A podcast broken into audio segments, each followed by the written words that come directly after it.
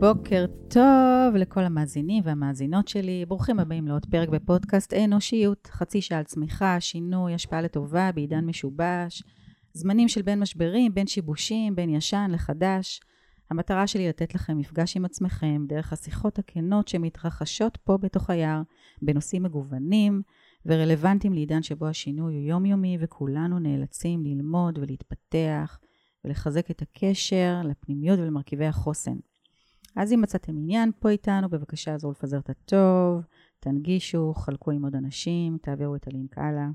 והבוקר אני מארחת את ליאור פרנקל, יזם בתחומי חינוך וקריירה, כותב, מרצה, בעל הפודקאסט הפופולרי פופקורן. הוא הקים את הקהילה של אנשי העולם החדש, ולאחרונה הוא התחדש בספר הקטן למנהלת, מנהל, חדש, חדשה. בטעות אני גורם לכולם להתפתל עם השם. היי, ברוך הבא. מה קורה? כיף להיות פה. ממש כיף שאתה כאן. האמת שאני באמת עוקבת אחריך ומקשיבה לפודקאסט שלך, אה, נראה לי די מההתחלה. וואו. באמת. זה כבר שש וחצי שנים. כן, כן, ממש די מההתחלה. איזה כיף, איזה כיף. וזה מדהים ש... אה, כשאני מדברת אליך, אז הרבה אנשים שהם פודקסטרים, כמונו, אה, אומרים שאתה היית ההשראה שלהם. יא. כן, אה, להקים פודקאסט, ו... ובאמת אתה מביא הרבה ערך. ואני רוצה לומר למי שמקשיב, מקשיבה לנו, שבאמת אין כמעט ספר על ניהול שאין לי בספרייה. אני לומדת uh, בהתמדה, יש לי מין חוק כזה שכל יום אני חייבת ללמוד משהו חדש. וואו. קייזן. ו... כן, והספר שלך הוא באמת מביא משהו אחר. הוא פרקטי ברמות, הוא מותאם למה שקורה היום, הוא מאוד מאוד ממקד, עושה סדר. כאילו חשבתי על זה, זה כלי עבודה. זאת אומרת, איזה כיף. כל איזה מנהל כיף. שאני מלווה, מנהלת שרוצה עכשיו לדעת למשל איך לפטר עובדים, טאק, פותחת את הספר בפרק הנכון, יש לה את התשובה. כן, נאחל לכולם שלא יצטרכו לפטר אף פעם, אבל כן. אה, כשצריך. עליה, בוא ניקח את הצד השני, רוצה למשב. כן. סבבה? כן. אז אני אה, חשבתי הרבה, חשבתי, יש לנו חצי שעה מה נדבר, מה נדבר, אמרתי, אוקיי, אני רוצה לדבר איתך אה, על איך מייצרים אמון מחודש. אני מרגישה, וגם אמרתי לך לפני, שאני מרגישה שכל חודש שניפגש, יהיה פה סטטוס אחר, וכרגע הסטטוס נכון ל-20 ו... אה, ראשון למרץ, נכון לראשון למרץ, אה, הסטטוס הוא כרגע שיש מאבק כוחות בין מעסיקים לבין עובדים. כן. בוא נדבר על זה קצת, מה, מה קרה? איך הגענו למצב הזה? אה, אני חושב שהעובדים הגיעו לשם הרבה לפני המעסיקים. אני חושב שה... זו שאלה מאוד גדולה, אני אנסה לנס... כן. לענות עליה בלי לקחת את כל החצי שעה. אוקיי. Okay. זה האתגר שלי עכשיו. טוב. אז ננסה לעשות את ההיסטוריה של ה-10-20 שנים האחרונות מאוד מאוד מאוד מהר. עברנו ממקום שבו, אה, נגיד, אימא שלי, אה, ילידת שנות ה-50, היה לה רע בעבודה, היא הייתה מספרת על זה לאבא שלי ואולי לשתי חברות שלה. עברנו למקום שבו עובדים שלי יכולים להיכנס למשרד, תוך כדי שהם שרים היום יום חמישי, ולצפות ממני לשיר איתם. כי זה נראה להם הגיוני, שגם אני מאוד שמח שהיום יום חמישי. והדבר הקטן הזה הוא, הוא מין אה, סימבול קטן לרוח התקופה. הם לא מתביישים להגיד שקשה להם בעבודה, או שמבאס להם בעבודה. הם לא מתביישים לשיר על זה, הם לא מתביישים לעשות את זה ביחד עם המנהל שלהם, כי האוטוריטה היא לא מה שהייתה פעם, הסמכות, הסמכות. היא כבר לא מה שהייתה פעם. אה, פעם היה יותר קל להיות מורה בבית ספר, או מפקד בצבא, או מנהל, אה, מנהל, והיום זה כבר אה, אחרת לגמרי. ובעצם ב-10-20 שנים האחרונות, התודעה השתנתה אצל העובדים במובן של אנחנו לא מוכנים לאכול חרא, או לפחות אם אנחנו אוכלים חרא אנחנו גם נדבר על זה ונשיר על זה ונצחק על זה, ואולי גם אה, נקפץ לעבודה שבה אנחנו אוכלים פחות חרא. זה התחיל רק אצל הצעירים. אם את זוכרת, אה, עד לפני נגיד חמש שנים, כל כנס שהלכת, הייתה הרצאה קבועה, איך לנהל את דור ה-Y, כן. איך לנהל את המילניאלס. נכון. אנחנו נראה, עכשיו יש קצת דור ה-Z וזה, אני חושב שנראה פחות פחות מזה, לפחות המביני עניין מבינים ורואים שזה כבר מזמן לא עניין של דור אחד, זה כבר uh, התפשט למעלה ולמטה, לכל הכיוונים, ואני רואה את זה מהאנשים שמדברים איתי על הספר והפודקאסט, אני הרבה מאוד שנים נמצא בקשר עם הרבה מאוד אנשים סביב הקריירות שלהם, זה כבר חוצה גילאים. בעצם האינטרנט והרשתות החברתיות קצת שיטחו את התודעה שלנו, אין לנו כבר כזה הבדל בין הדורות, אולי ההבדל הוא באיך אנחנו, האם אנחנו נשיר היום החמישי או לא, מבחינת התפיסה שלנו, מה אנחנו רוצים ממקום העבודה, הוא כבר השתתח וכולנו רוצים את אותם הדברים. אני הולך למנהלים, את יודעת, מהסוג הכי מיושן, בחברות הכי מיושנות שאת יכולה לדמיין, פוגש שם הנהלות בחירות בארץ ישראל, ואני אומר להם, תראו את המפונקים האלה, הם רוצים שקיפות, ושיעריכו אותם, וש... וגמישות, וניידות, ו... ושתגידו להם בעוד שלוש שנים איפה הם נמצאים, ושיפתחו אותם, וטה טה טה טה טה, והם עושים כן עם הראש, כן, כן, וחושבים בראש שזה מפונקים, ואז אני אומר, וגם אתם רוצים את כל הדברים האלה, נכון? ואז הם, יש להם פרצוף כזה של וואלה נכון, גם אני, גם אני, לא משנה, בן 50, בן 60, יושב בהנהלה בחירה, אני גם רוצה שקיפות, הערך, שיעריכו אותי, הרבה יותר מלפני אה, 30 שנה. אז זה התחיל אצל העובדים, ואז מה שקרה, זה שהעובדים אה, נסדק, התחיל להיסדק החוזה ביניים, בינם לבין המעסיקים. Mm-hmm. החוזה שהיה, אה, לא החוזה הרשמי, החוזה כן. הלא רשמי, של ה... איך מתנהגים, האתיקט, הפסיכולוגיה, נכון, הפסיכולוגיה, מערכת הציפיות, כן. אוקיי? שאנחנו יודעים, לא צריך לדבר פה כי יש לך כן. פודקאסט על אנושיות, אז אנחנו יודעים שזה המרכיב החשוב באושר, ציפיות versus מציאות. כן. מה, כמה אני רחוק מה שחשבתי שיהיה למה שיהיה. אז מצד העובדים זה נסדק, זה התחיל להיסדק כבר מזמן, ויותר ויותר ויותר, נהיה שם כבר שבר סורי-אפריקאי עם רעידות אדמה. המעסיקים תפסו את זה הרבה יותר מאוחר, כמו שבדרך כלל קורה אצל אה, מעסיקים, יש להם הרבה דברים על הראש, יש להם עסק לנהל, הם צריכים לצמוח, הם צריכים לשרוד, כל אחד בצד, אה, באיזה צד שהוא נמצא. והדברים האלה העסיקו כבר הרבה מאוד שנים, נגיד, את כל האנשים ונשים היקרות שנמצאות ב-HR, במשאבי אנוש, כן. אבל המנכ"לים והנהלה בכירה כל הזמן תיעתעו את זה, אמרו, כל, זה בסדר, זה בסדר, זה בסדר.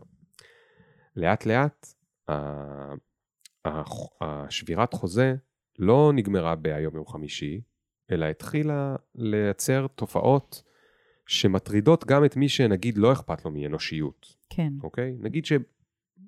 נגיד עזבי אותך מאהבת אה, אה, אסתר, משנאת המן. כן. למה עובדים עוזבים אותי כל שלוש שנים? איך אפשר לגדל ככה עסק, או כל חמש שנים? יש תעשיות שהן תעשיות שהן מוקדי ידע. אנשים שמחזיקים אצלם ידע של 10-15 שנים בחברה, כשהם עוזבים, זה עולה לחברה כאילו שארבעה עובדים עזבו, נכון. שהם לא מוקדי ידע. זאת אומרת, זה התחיל לגעת במקומות של שורת הרווח, זה התחיל לגעת במקומות שמקשים על חברות לצמוח, זה הגיע למקומות שגם חברי ההנהלה שנגיד לא אכפת להם מהאנושיות, יש גם כאלה שכן, אבל כן. אפילו אלה שלא, גם אצלם זה התחיל לגעת. ואז on top of that הגיעה הקורונה, ביחד עם צמיחה חסרת תקדים בשוק, לא רק הישראלי, באופן אירוני הם קרו בבת אחת, זה, זה משהו שבאמת אי אפשר להסביר אותו, הוא, הוא כן. לא נדבר על ההזיה הזאת, אבל בו זמנית קרתה הקורונה, שלקחה אותנו לקצה mm-hmm. של איך אנחנו אמורים עכשיו, שמצפים שנהיה זמינים כל היום, אנחנו עכשיו זמינים כל היום מהבית עם ילדים מתעופפים באוויר וזום וכל הבלאגן הזה, ופתאום יש לי סגר ואני לא הולך לעבודה שלושה שבועות, פתאום אני מגלה את הילדים שלי אולי, כל אחד והסיפור שלו, פתאום אני מגלה שזה נחמד לעבוד מהבית, פתאום אני מגלה שלא רוצה לעמוד בפקקים, כל מיני דברים כן. נוספים מגיעות, ובו זמנית צמיחה כלכלית. צמיחה כלכלית אומרת שיותר משרות נפתחות, כלומר, אה, לא רק המוכשרים ביותר והטאלנטים ביותר יכולים לקפץ כפי שבא להם, גם שכבות מתחת ועד כדי שאת יודעת, אנחנו נוסעים לנתב"ג ויש שם תורים מטורפים. נכון. כי אפילו בצווארון עם אימא של הכחול, החבר'ה אמרו, לא בא לי להיות מאבטח בשני שקל לשעה בתנאים אה, נוראים, כן. אני הולך להיות מאבטח בחמש שקל לשעה או ב-20 שקל לשעה במקום עם תנאים פחות נוראים. וזה הגיע למקום שבו כבר אין ברירה למנהלים, אלא להודות שהחוזה שבור. הם אגב לא רואים את זה כחוזה שבור, mm-hmm. הם לא רואים את זה כאיזשהו טרנד, אצלם בראש, ה... לא כולם, אבל חלקם, יש להם wishful thinking. כן. היה איזשהו שינוי, אם אנחנו נמצא פלסטר, אנחנו נשים את הפלסטר ונגמר, ונטפל בזה, כן. ונחזור לזה. כל הסיבה שאני קורא לעולם תוכן הזה, שאני מתעסק בו כבר יותר מעשור, העולם החדש, העולם החדש זה ביטוי ישן. נכון. אבל הדבר החדש בעולם החדש, גרסה 17 של עכשיו, נכון. זה זה לא הולך להיגמר אחרי איזשהו פלסטר. נכון. זה הולך כל הזמן להשתנות. אנחנו צריכים לעבור ממצב של משהו שבור נתקן אותו, למשהו משתנה נסתגל עליו. זה ממש תפיסה כן. אחרת. אז שנייה רגע, אני רוצה רגע למקד אותנו. היה לנו, נתת את כל הפתיח הזה. רק ו... לסגור, רק לסגור, אוקיי. עכשיו הצמיחה הכלכלית הפסיקה, אוקיי. שלא לומר תופסת נכון. טרנד הפוך, ו... ועכשיו, מי שהבין שיש הסתגלות, משתמש בהסתגלות, אבל מי שחשב שמדובר בפלסטר, חושב שעכשיו פשוט אפשר, אפילו אולי לא צריך לשים את הפלסטר והכל יסתדר. כן, but it doesn't make any sense. זה לא עושה שום היגיון. אם הבנו שכל התודעה השתנתה, ולא משנה באיזה גילאים ובאיזה תעשיות וכולי, זה לא ישתנה זה שאנחנו פשוט נחזור אחורה כי אין צמיחה כלכלית. נכון, גם אי אפשר לחזור אחורה.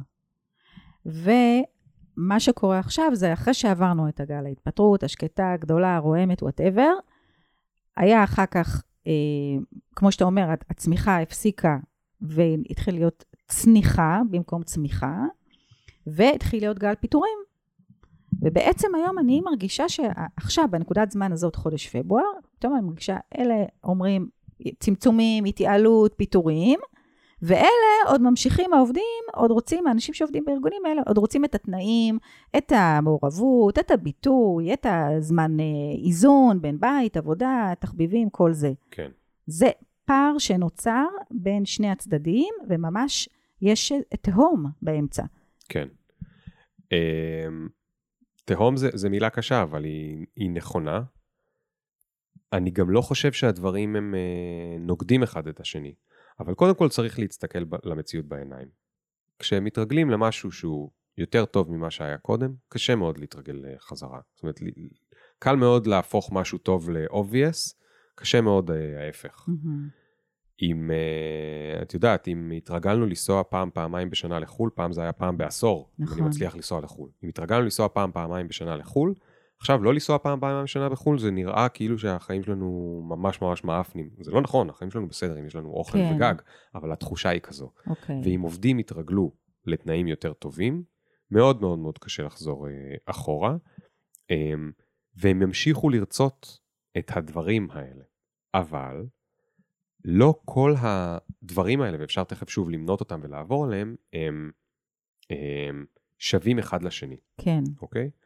זאת אומרת, אם עובד רוצה שיעריכו אותו, זה לא שקול לעובד רוצה שהחברה, אה, לא יודע, מה, תטיס אותו ליוון או לאילת ביום נופש. נכון. אוקיי?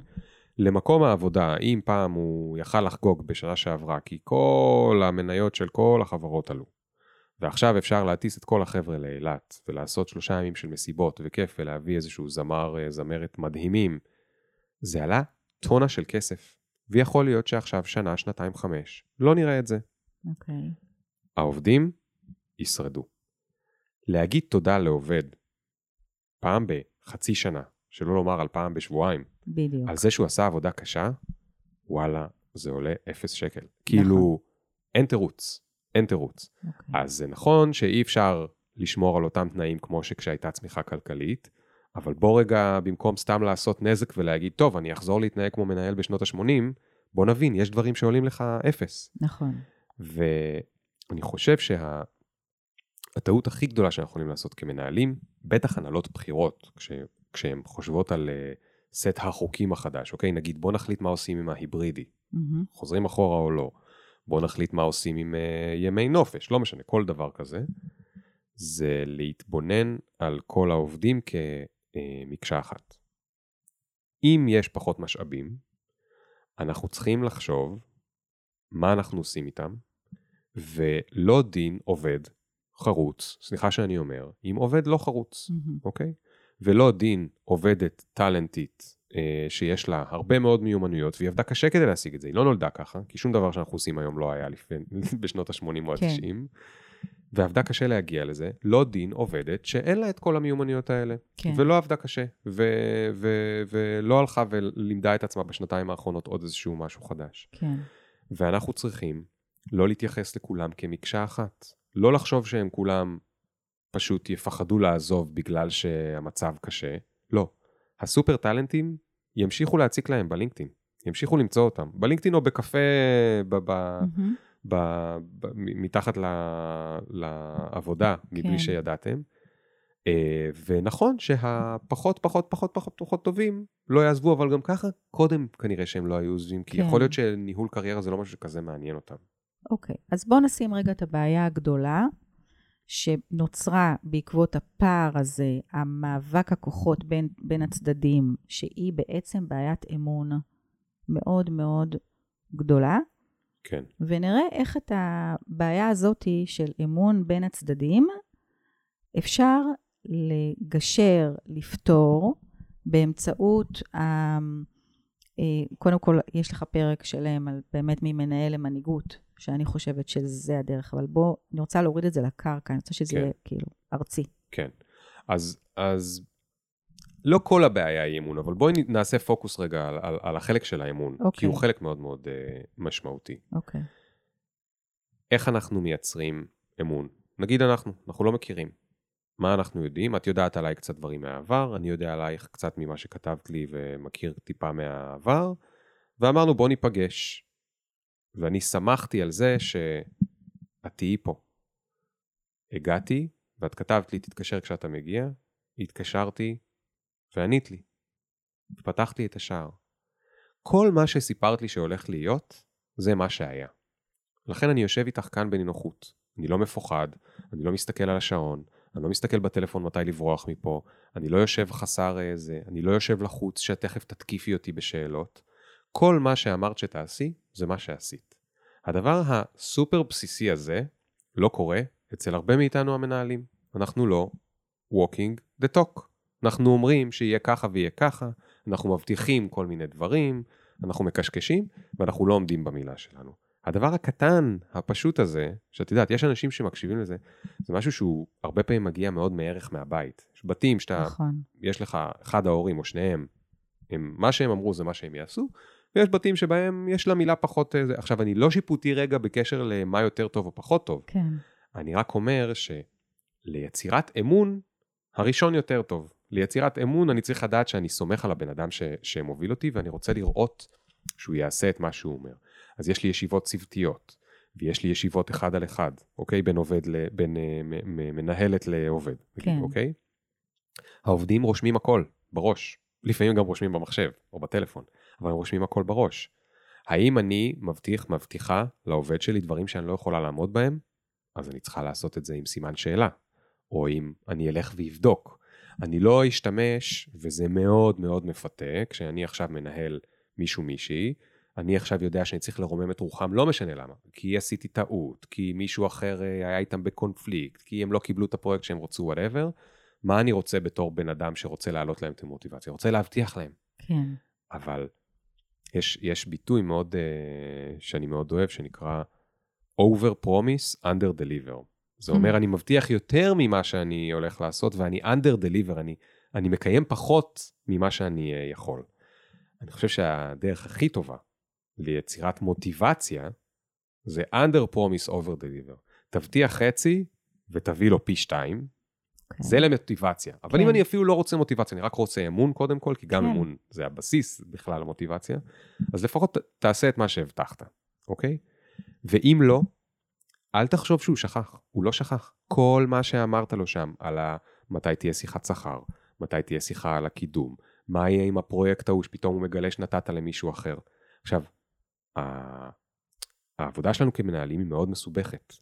קורים כל מיני דברים לא צפויים, אוקיי? כן. יכול לבוא עכשיו, בגלל שקרה משהו בצוות אחר בכלל, אני לא יכול לתת לו את הפרויקט שהבטחתי לו, אוקיי? יכול להיות שעכשיו נכנסנו למיתון והריבית עלתה וההלוואות של, ה, של, ה, של העסק שלנו דפקו אותנו ועכשיו המנכ"ל החליט שאין שיחות שכר, שנה שלמה, אוקיי? בסדר, לגיטימי, הכל לגיטימי. אבל שאני עכשיו אתנהג כאילו הוא שכח שאמרתי לו, כי אני מפחד מהשיחה הקשה, זה מטומטם. כי הוא לא שכח. וכל יום שאני מאחר מעבר לזמן שזה, הוא התחיל לשים לי טיימר, שבטיימר הזה הוא עכשיו, יש לו פחות מוטיבציה, הוא מתעצבן עליי, הוא אומר בבית לבת זוג שלו, או לילדים שלו, או לחברים שלו, הבן אלף הזה, הוא הבטיח לי איפה זה שזה. הוא גם מגיע מזה למסקנות שהן לאו דווקא נכונות. הוא מגיע מזה מסק... מסקנות שקשורות אליו. הוא אומר, לא מעריכים אותי מספיק. לא רואים כמה קשה אני עובד, אם הוא עובד קשה. כן. אם לא, אז יכול להיות שפחות הוא אומר את זה, אבל כן. נגיד שהוא עובד קשה, אוקיי? הם לא שמים לב. הם בחיים לא ימצאו מישהו כמוני. יש לי המון ידע בארגון שאני לא זה והם בכלל לא זה. עכשיו, יכול להיות, הרגע תיארנו סיבה שכל הסיבות שאני עכשיו לא עושה איתו שיחה על קידום או העלאת שכר או וואטאבר, הן לא קשורות אליו, הן קשורות לצוות אחר או למקרו-כלכלה. זה לא בגלל רני, אוקיי? כן. שהוא לא... אבל איך הוא מפרש את הדברים? הוא לא מנכ"ל של חברה, כן. הוא עובד. יכול להיות שהוא עובד מצוין. רוב הסיכויים שהוא מפרש את הדברים בצורה של אני לא בסדר, או הם לא, הם לא רואים כמה מהמם. אני לא בסדר. זאת אומרת, פעמיים עשינו חטא. אחד, אה, אה, לא חזרנו אליו כדי לדבר על למה ההבטחה לא קורית, כן. ושתיים, כשאנחנו, לא, כשאנחנו מת, מתחמקים מעימות, משיחה קשה, ומתחמקים מלהעביר את האמת, אנחנו צריכים לזכור שתמיד הצד השני ישלים לעצמו האמת. והוא ישלים לעצמו את האמת שנוחה לו ושקשורה לאגו שלו ולזה כולנו חושבים שאנחנו נורא חשובים. אנחנו נכון. לא כל כך, אבל כולנו יש לנו איזשהו סרט שאנחנו נורא נורא חשובים ושהכל סובב סביבנו, ובייחוד ככל שאנחנו יותר למטה בארגון, כי אנחנו לא רגילים לראות את התמונה הגדולה. אנחנו לא נמצאים בישיבות עם הסמנכ"לים כן. ואנחנו יודעים מה קורה בחברה, נכון? אנחנו איפשהו שם בחדר שלנו עושים את העבודה שלנו. אז אנחנו מקשרים את הדברים לעצמנו. ואז מה שקורה זה שאנחנו מתרחקים. ואנחנו מתרחקים מהאמת. ואגב, במקרים הקיצוניים, זה מוביל, אמרת uh, Great Resignation וכל זה, לביטוי מאוד קשוח, שאני שונא אותו, אבל הוא קורה המון, וזה Rage Quitting. התפטרות מתוך זעם. מה זה כן. אומר? הוא מאכיל את עצמו כבר בסרטים האלה, הם לא מעריכים אותי, הם לא רואים אותי. עכשיו זה בכלל לא המצב, המצב זה מקרו-כלכלה, ריבית, החליטו שאין העלות שכר, אבל הוא מאכיל את עצמו בסרטים, מאכיל, מאכיל, מאכיל, עד שיום אחד אה, מדבר איתו חבר שלו ואומר, גם אצלנו מחפשים מישהו כמוך, והוא אומר, יאללה, והולך לראיון, ואתה בכלל לא יודע מכל הדברים האלה, כי הוא כועס עליך, כי לא נתת לו את ההעלאה שדיברנו, לא התייחסת למה שהוא רצה, לא נתת לו את הפרויקט שהוא רצה להיות פה, ויום אחד הוא בא והוא דופק על השולחן ואומר, סורי, אני הולך למקום אחר, ואתה אומר, מה? אבל אני הייתי כל כך בסדר איתך. מה, מה, למה? כן. אנחנו צריכים אותך. החברה בקשיים. יש לנו עכשיו בעיות. אבל לא סיפרתי לו את כל זה. כל הד- זה כי לא היה שקיפות. נכון. לא היה שקיפות, אחד. כי לא היה שיתוף. לא היה שיתוף. פחדתי משיחות קשות. כי חשבתי שהוא ישכח. סיפרתי לעצמי, אה, הוא ישכח. אני מכיר את זה גם על עצמי, אני, זה, זה קרה לי ובמודע אני סיפרתי לעצמי, כאילו, הם, הם, אני יכול לדחות את זה בעוד אה, כן. שבועיים, שלושה. ואז פתאום מישהו נכנס אליך לחדר ואתה רואה עליו שהוא כבר אה, התחיל לחפש בחוץ. אה, אז, אז הדבר הראשון ב, ביצירת אמון, לדעתי, זה to walk the talk. אמרת משהו, תחזור לזה. הכי טוב, תקיים את זה. אתה לא יכול בגלל גורמים חיצוניים, ותתאמץ, וניסית, ותילחם בשבילו, ותלך להנהלה ותגיד, דווקא העובד הזה, אני כן רוצה שנעלה לו שכר, בניגוד לכל השאר, כי הוא באמת מגיע לו יותר. אתה לא יכול? בסדר, אל תחשוב שהוא שכח את זה. לך, תחזור למה שהבטחת ותתייחס לזה. כן. ותהיה, ותהיה, את זה. אל, אל תזלזל באינטליגנציה של, ה, של הזה. אז זה דבר אחד ביצירת אמון. דבר שני ביצירת אמון, את אמרת שיתוף, זה שיתוף במקומות של ה... בקשיים של החברה. זאת אומרת, אנחנו צריכים לזכור שהעובדים שלנו הם לא ילדים קטנים. אגב, יכול להיות שגם ילדים קטנים כדאי לשתף, אבל אני לא גם מוחה ב... בתוך הבית. אני לא מוחה בהורות. גם בתוך הבית, כדאי שנהיה שקופים. כן, אבל אני לא מוחה בהורות, אני לא יודע אם בגיל ארבע כבר אפשר לדבר על מוות במשפחה, לא יודע, וואטאבר, כן. אבל, אבל עובדים הם בטוח לא ילדים קטנים.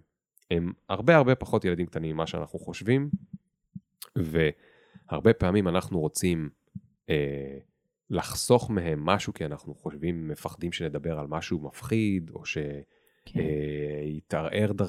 כאילו מתחת תרעד להם האדמה, הם יחשבו שהעסק שלנו כבר כושל, מה זה יגיד על העסק, מה זה יגיד עלינו כמנהלים, מה זה יגיד עלינו כהנהלה בכירה. החבר'ה האלה קוראים עיתונים, רואים חדשות, יש להם חברים. השנה היא 2023, הם כולם באינטרנט, הם ברשתות חברתיות.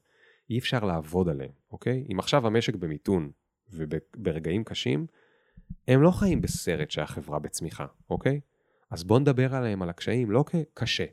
בואו נדבר איתם על הקשיים הספציפיים, אוקיי? מהמם. יכול להיות שיש עכשיו בעיה בשיווק. יכול להיות שיש כרגע בחברה בעיה באופרציות. אין בעיה בשיווק וזה, יש בעיה באופרציות, כי לא יודע מה, קורונה ומכולות לא מגיעות, וגם שנתיים אחרי וwhatever. בואו נספר להם את הקושי הספציפי האמיתי. בואו נתייחס להם כמו לילדים גדולים, כדי שאנחנו נגלה הרבה פעמים שהם רוצים לבוא לקראתנו ולעזור לנו. לא תמיד, חלקם לא. אבל יש כאלה שכן, ובשביל האלה שכן, זה שווה את זה. הדבר הזה, זה, זה המילה הזאת שאת בטח משתמשת בה הרבה, הרתימה הזאת. נכון, זאת רתימה. בוא נרתום אותם. נכון. לא צריך להפיל עליהם, זה לא אותו דבר אגב. נכון. זה לא אותו דבר לבוא בתור מנהל פשוט להפיל עליהם, להגיד להם, תקשיב, הכל נורא קשה והכל זה, ובגלל לא. זה אתה לא תקבל שכר, וגם אני לא אקדם אותך גם חמש שנים קדימה, כי הכל נורא קשה. לא. ניקח אחריות, אבל כן, לספר להם, זה מה שקורה עכשיו.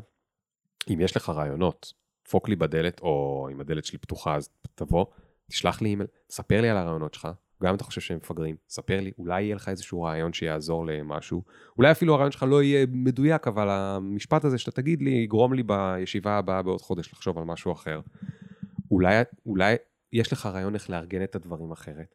אולי הם צריכים עזרה במשהו שאתה מזמן רצית להתעסק בו, אז ניתן לך שעה ביום, או יום בשבוע, או יום בחודש ללכת לעזור להם עם, ה, עם הדבר הזה, כי פתאום אני אגלה שלעובד, אה, לאורי יש מוטיבציה להתעסק בדיוק בדבר הזה. כן. אז יצא רק טוב בלשתף אותם. ככל שאנחנו משתפים, נוצר אמון. מהמם. כי הבן אדם, זה לא אחד מול השני, זה אנחנו אה, ביחד. ביחד.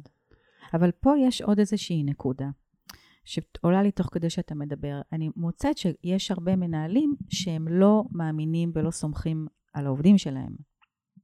אוקיי, זאת אומרת, אוקיי. אז בואי נלך רגע ל... נרד רגע לשכבה יותר בסיסית באנושיות. אוקיי. אוקיי? נדבר על, אה, על פגיעות ועל החיים, על החיים עצמם. אה, ראו את זה מאוד בקורונה, שאנשים פתאום נהיו הרבה יותר קרובים למנהלים שלהם וההפך, כי כולנו עבדנו מהזום. יש משהו בלראות מאחורה ערימה של כביסה, יש משהו בלראות, בלשמוע מהטלפון שהבן אדם בדיוק מנסה להכין עכשיו אורז. יש משהו בלראות ילדים עפים מאחורי המסך של הזום מצד לצד, ואתה מבין שיש שלושה ילדים כנראה, כי אחד מסר את הילד השלישי, את הקטן לשני. כן. יש משהו בדבר הזה שגרם להתקרבות. ההתקרבות הזאת מייצרת אמפתיה. גם אצל האנשים הקשוחים ביותר, ההתקרבות הזאת מייצרת אמפתיה. כשרואים שבצד השני יש מישהו שלא מדבר כמו רובוט, שהוא לא היום מגיע עם חולצה עם כפתורים, אלא הוא יושב שם ואתה יודע שאולי מתחת לשולחן הוא בפיג'מה, ואתה יודע שהוא עובר חרא, כמו שאתה עובר חרא של מנסה כאילו בתוך החיים ההזויים האלה של הקורונה גם לנהל עסק או להריץ עסק, זה מאוד קרב בינינו. והמנהלים הטובים ידעו לעשות את זה גם לפני הקורונה. נכון. אבל עכשיו כדאי לא לפספס, להמשיך את ההתקרבות הזאת. כי ההתקרבות הזאת מייצרת את, ה, את, ה, אמ, את הביחדנס בצורה החזקה ביותר. זה הפגיעות הזאת, גם בצד של המנהל, שום דבר לא היה מושלם בצד של הזום. גם אצלו מדי פעם שמעו איזה צרחה, ושמעו איזה זה, גם המנהל היה צריך לרוץ פתאום באמצע איזשהו יום באחת בצהריים, כי החליטו פתאום לסגור את הגן, או שהוא גילה שהבן עם אה, מישהו בגן יש לו קורונה ועכשיו הוא חייב אה, אה. לצאת. וכל הדבר הזה גרם לנו רגע לראות את עצמנו הרבה יותר בתור בני אדם. אני לא אומר אנחנו חייבים להיות best friends, אולי לא בא לי להיות חבר של המנהל שלי, או לא בא לי להיות חבר של העובד שלי, אבל להזכיר לעצמנו שאנחנו בני אדם, במקום הזה הרבה יותר אנושי.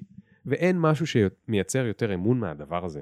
בסוף לזכור הרי, אנחנו יכולים לראות סרט, ויש בסרט הזה פושע נתעב, נתעב, שאם היינו קוראים עליו בעיתון, היינו קוראים את העיתון מרוב עצבים.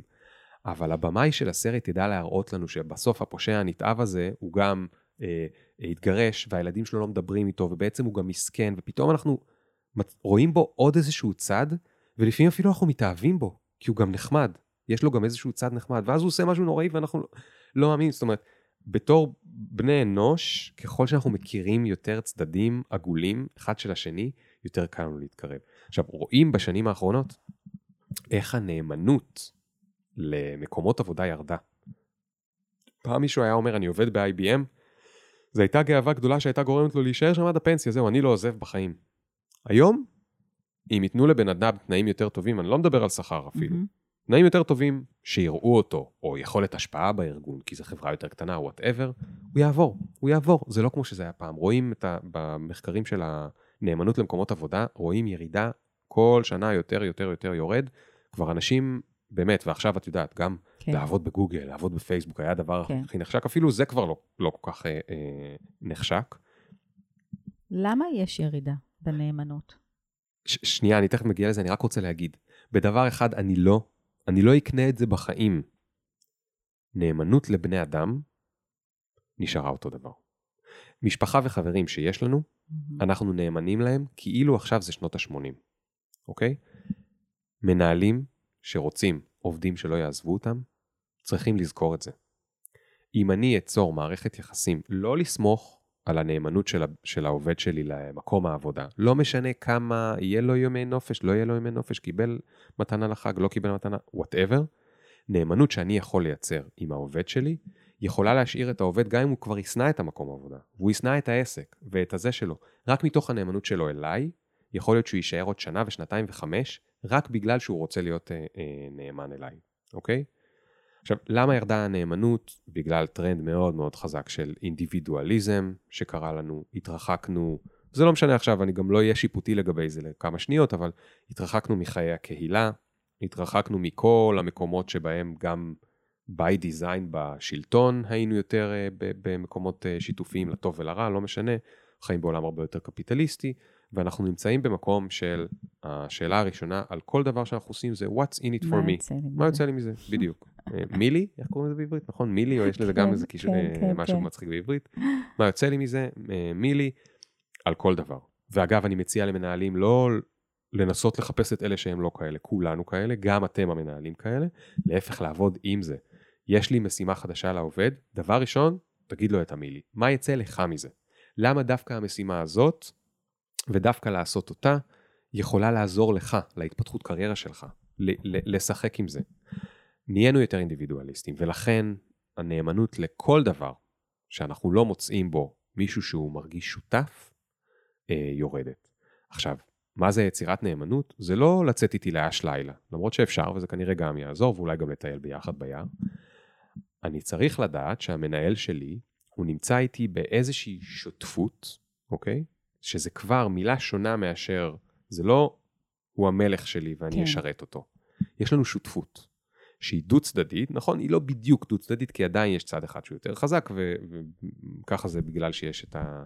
את ה... זה, את החוזה העסקה, אבל um, יש לנו שותפות ואני רוצה להרגיש שיש לנו שותפות. זה אומר שאכפת לו ממני, זה אומר שהוא רוצה, uh, הוא רוצה לענות על האינטרסים שלי. והאינטרסים שלי זה לא רק המשכורת. כי המשכורת אצל שכירים, לא נעים להגיד, אבל זה ה-obvious. שכירים, עד שלא מפטרים אותם, הם לא זוכרים בכלל שאפשר לא לקבל משכורת. זה לא כמו עצמאים. עצמאים כל חודש מחדש, כאילו שוברים את הראש, לא ישנים בלילה, כאילו מאיפה יגיע הכסף, העסק ירד, אז זה. אה, קיבלתי גיג, לא קיבלתי גיג. שכירים, ברגע שיש להם משכורת, הם לא זוכרים בכלל שיש את האופציה השנייה. הם לא זוכרים. עד שיפטרו אותם, או אם יהיה גל פיטורים, לא זוכרים בכלל. אז המשכורת זה לא מה שיגרום לו לנאמנות. הוא צריך לדעת שאנחנו שותפים במובן של אני אקח אותו איתי, אני אתן לו להתעסק בדברים שמעניינים אותו, ככל שאני יכול, כן, במוגבלות, במוגבלויות העסק והעבודה שיש. אני ארצה לפתח אותו, אני ארצה לשבת איתו ולחשוב איתו מה הוא רוצה להיות בעוד שלוש שנים ולדבר איתו על זה, משהו שמנהלים מאוד מפחדים כי הם חיים באיזה סרט ש... שכאילו שהם בעוד שלוש שנים יהיו באותו מקום, או כאילו שהם רוצים להיות באותו מקום בעוד כן. שלוש שנים. ולאט לאט מה שקורה זה שהגורל שלנו קצת נקשר, לא בצורה של אה, אה, חופה, מהמם. אבל באיזושהי, באיזושהי צורה הגורל שלנו נקשר. זאת אומרת, אם אני מצליח, הוא מצליח, וההפך.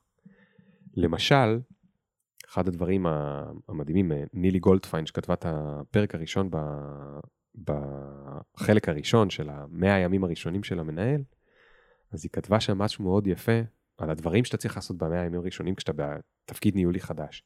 תבין אצל המנהלים שלך, גם בתור מנהל המנהלים שלך, תבין על מה הם נמדדים, ותנסה לחשוב איך אתה עוזר להם להשיג את היעדים שלהם. זו צורת חשיבה שבכלל לרוב העובדים אין אותה.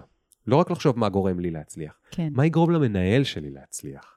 ואם אני חושב ככה, אז אני לא רק חושב על עצמי, אני גם חושב מה יגרום לו להצליח. ככל שאני אעזור לו להצליח, יש לנו שותפות גורל. זה לא ללקק לו וזה לא להחמיא לו, זה לגרום לאגו שלו יצליח.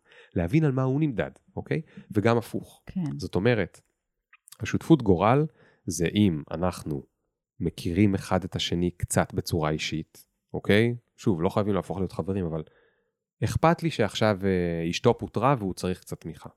אכפת לי אם אני יודע שהילד שלו חולה ויש פעם בשבוע שהוא יוצא עכשיו יותר מוקדם כי הוא רוצה לעזור שם, בסדר? כי הסבתא לא יכולה באותו יום. והוא גם יודע את זה עליי, ואני מספר לו, והוא יודע שגם אצלי עכשיו קורה משהו ואולי התגרשתי ואולי whatever, uh, והוא יודע את זה. וזה זה קצת במקום האישי. אני גם משתף אותו עם מה שקורה ל, ל, לחברה עד כמה שאני יכול, ויכול להיות שאני גם מבקש ממנו עזרה באחד הדברים שאני, בתור מנהל, צריך עזרה. אולי הוא יעזור לי, אולי לא, אבל אם כן, פתאום יש לי פה עוד איזשהו מישהו ואני יכול לעשות delegate אמ, כן. אה, כן. להציל לו את אה, אחת או יותר מהמשימות שלי. וגם, וזו הרמה הכי גבוהה והכי חשובה, אני רוצה לפתח אותו. והפיתוח שלו זה כלי לשני הצדדים. כי בשם הפיתוח, לעובד יש מוטיבציה עכשיו לעשות איזשהו אקסטרה איפשהו. לתת איזשהו שעתיים בשבוע שהוא לא נתן כבר הרבה זמן, אבל עכשיו בחודשים הקרובים יהיה לו.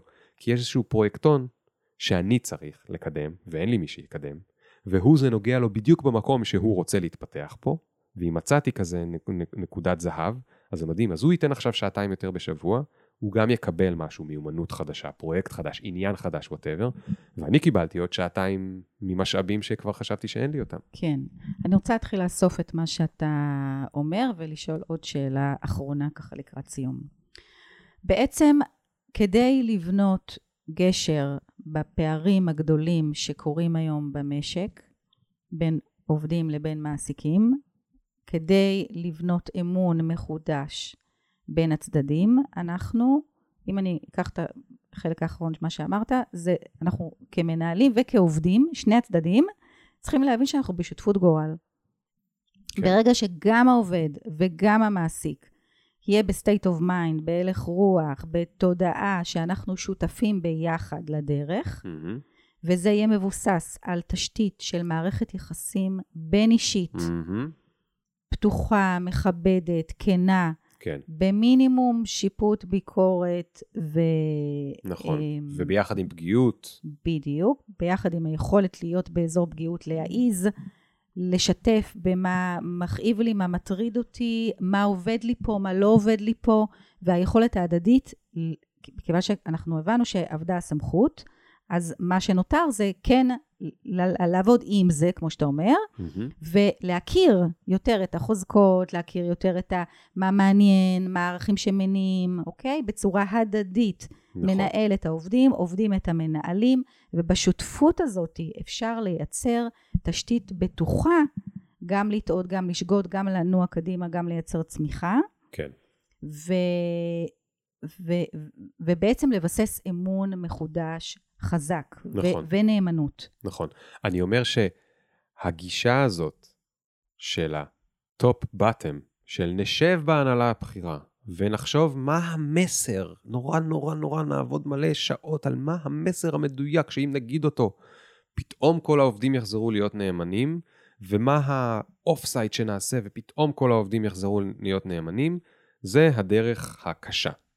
הדרך היותר אה, אני לא אומר שהיא יותר קלה, אבל היא יותר הגיונית ומבוססת לדעתי, זה בדיוק ההפך, זה bottom up. זה במערכות יחסים הקטנות האלה שבין המנהלים לעובדים שלהם. זה הרבה יותר אה, אמיתי בעיניי ויחזיק לטווח ארוך בעיניי, מאשר איזושהי תנועה גדולה שנעשה מלמעלה למטה ות, ותקרה, כי זה בדיוק הקורפורט כן. הזה, זה התחושה של ה... מפילים עלינו משהו, פתאום נהפוך נאמני, זה פתאום שהמנכ"ל אומר, כולנו משפחה. אגב, יש כאלה שהם, שהם רציניים לגבי זה, כן. אבל חלקם בולשיטינג, כן. ובסדר, אז אם תגיד עכשיו שכולנו משפחה, כולם ירגישו משפחה, לא. אבל אם המנהל שלי, המנהל שלי, זה שיושב לשני מטר ממני, הוא ייתן לי להרגיש משפחה, כי היה לי קשה איזה יום, והוא נתן לי ככה את החצי יום הזה, ואחר כך הוא גם שאל אותי איך אני רוצה זה, וחודש אחרי זה הוא, אני נתתי לו חצי יום בגלל שהוא רוצה לקדם אותי, לתת לי איזה פרויקט מגניב, אז זה משפחה. כי משפחה הם, הם נותנים והם לוקחים כל נכון, הזמן. נכון, נכון, וגם זה מחייב להאמין, כי פה יכול, פה אנחנו, אנשים יכולים ליפול על המקום של אני נתתי והוא לא החזיר לי, והנה, והוא ניצל, ויש כל, עוד פעם, חוזרים לסיפורים. ואני אומרת, לא, אני לוקחת את מה שאתה אומר, ואני אומרת, לא, שימו את הדברים על השולחן. תגידו, תגדירו מה אתם רוצים. לא כולם, גם להבין טיפוסים שונים, לא כולם הם יזמים, יש כאלה שהם יותר ביצועיסטים, יש כאלה שצריכים שיגידו נכון, להם מה לעשות. נכון. זה לא אומר שפחות אכפת להם. נכון, נכון, נכון. זה לא, זה עם כל אחד בנפרד, וזו העבודה הקשה של המנהל בימינו. זה כל כך קשה. הייחודיות, הספציפיות, המקוריות כן, של כל כן, אחד. כן, הפרסונליזציה, אין מה לעשות, זה אין כפיפה אחת, זאת אומרת, אני אגיד משהו וזה יסדר את כולם, זה לא. כל אחד הוא לא snowflake, כמו שאמרו למילניאל, בסדר, אבל הוא קצת שונה. ויש איזה שמונה או עשרים type ים, פרופילים שונים, ואחד יותר יזמי ורוצה יותר אוטונומיה, והשני רוצה שיגידו לו, אבל גם ההוא שרוצה שיגידו לו, הוא עדיין נהנה מזה שהוא עשה איזושהי עבודה, ו- ו- ולבוא ולהראות לך, הנה, עשיתי. כן. עשיתי, התקדמתי. נכון, והוא רוצה את המילה הטובה, הוא רוצה את ההכרה. נכון. אוקיי, אז רק שאלה אחת אחרונה לסיום, כי אחרי כל ה... אמ, היום כבר לא קוראים לזה soft skills, זה power skills, נכון? כן. וזה קצת ממה שדיברנו באיך להפוך בעצם להיות מנהיג ולא מנהל. ועדיין מנהלים של עסקים ובעלי עסקים רוצים היום תפוקות ורווחים. כן. אני רוצה שתקשור לי את ה... באמת בדקותיים, את מה שדיברנו, של בניית תהליכי אמון, של, של, של ביסוס שותפות גורל בצורה הדדית, כן. בהדדיות. כן. איך זה מתקשר לתפוקות ורווחים? ראית, זזתי קצת בכיסא, כי כן. זה, זה מרגש אותי, הדבר הזה. כי, כי יש פה משהו קצת מבלבל וננסה להגיד אותו בצורה מדויקת. יש עכשיו, ספציפית עכשיו, אנחנו מקליטים בסוף פברואר 2023. כן. המשק על הפנים. נכון. הבורסה בירידה, השקל נחלש, עם ובלי קשר למה שקורה בישראל, גם בלי קשר לישראל, הריבית עולה בכל העולם, הבורסות יורדות וכולי. יש עכשיו הזדמנות פז, אוקיי? בעלי עסקים יכולים לבחור באחת משתי דרכים הפוכות. דרך אחת, להגיד, הא לעובדים אין לאן לברוח. אז אני אחזור להתנהג כמו שהתנהגתי לפני 10 או 20 או 30 שנה, אין להם לאן לברוח, הם חייבים לעבוד. בואו לא נבזבז אפילו שנייה אחת ביצירת אמון, בישיבות אחד על אחד, ב- בלעורר פגיעות, בכל הדברים האלה, חבל על הזמן. אין להם לאן לברוח, הם חייבים לעשות את העבודה, ויאללה, טוסו לעשות את העבודה. התוצר של זה, זה מלא עובדים עם מוטיבציה מאוד מאוד נמוכה. זה נכון, הם לא יעזבו, אין להם לאן. זה נכון. זה נכון, הם צריכים, הם עוד יותר צריכים את הכסף. הם מתים מפחד ל- ל- ל- לעזוב, כי המשכנתה שלהם גם עלתה בגלל הריבית, כן. אוקיי? אבל המוטיבציה שלהם נמוכה, ומה שהם יעשו זה יותר הפסקות אה, סיגריה או שירותים או וואטאבר, ויחיו בפחד, כי אתם מנסים להפחיד אותם. הדרך השנייה היא להגיד יש פה הזדמנות פה. עכשיו, כשאין את הצמיחה המטורפת, ואי אפשר לעוור את העיניים של אנשים בכל מיני ימי נופש או ברזי בירה או כל מיני טעמי גלידות, אם זה בהייטק או לא משנה, גם בחברות שהן לא הייטק, כאילו, הצלחנו להבין אספרסו ולא קפה עילית whatever, ואי אפשר לשחד אותם לעבור לחברה אחרת בשנייה, אפשר במקום זה לנצל את התקופה הזאת לרתימה, לביסוס של מערכות, הרי ממש, ממשברים יכולות להיווצר קהילות, ממשברים יכול, נוצרים, אה, אה, נוצרות שותפויות ארוכות טווח.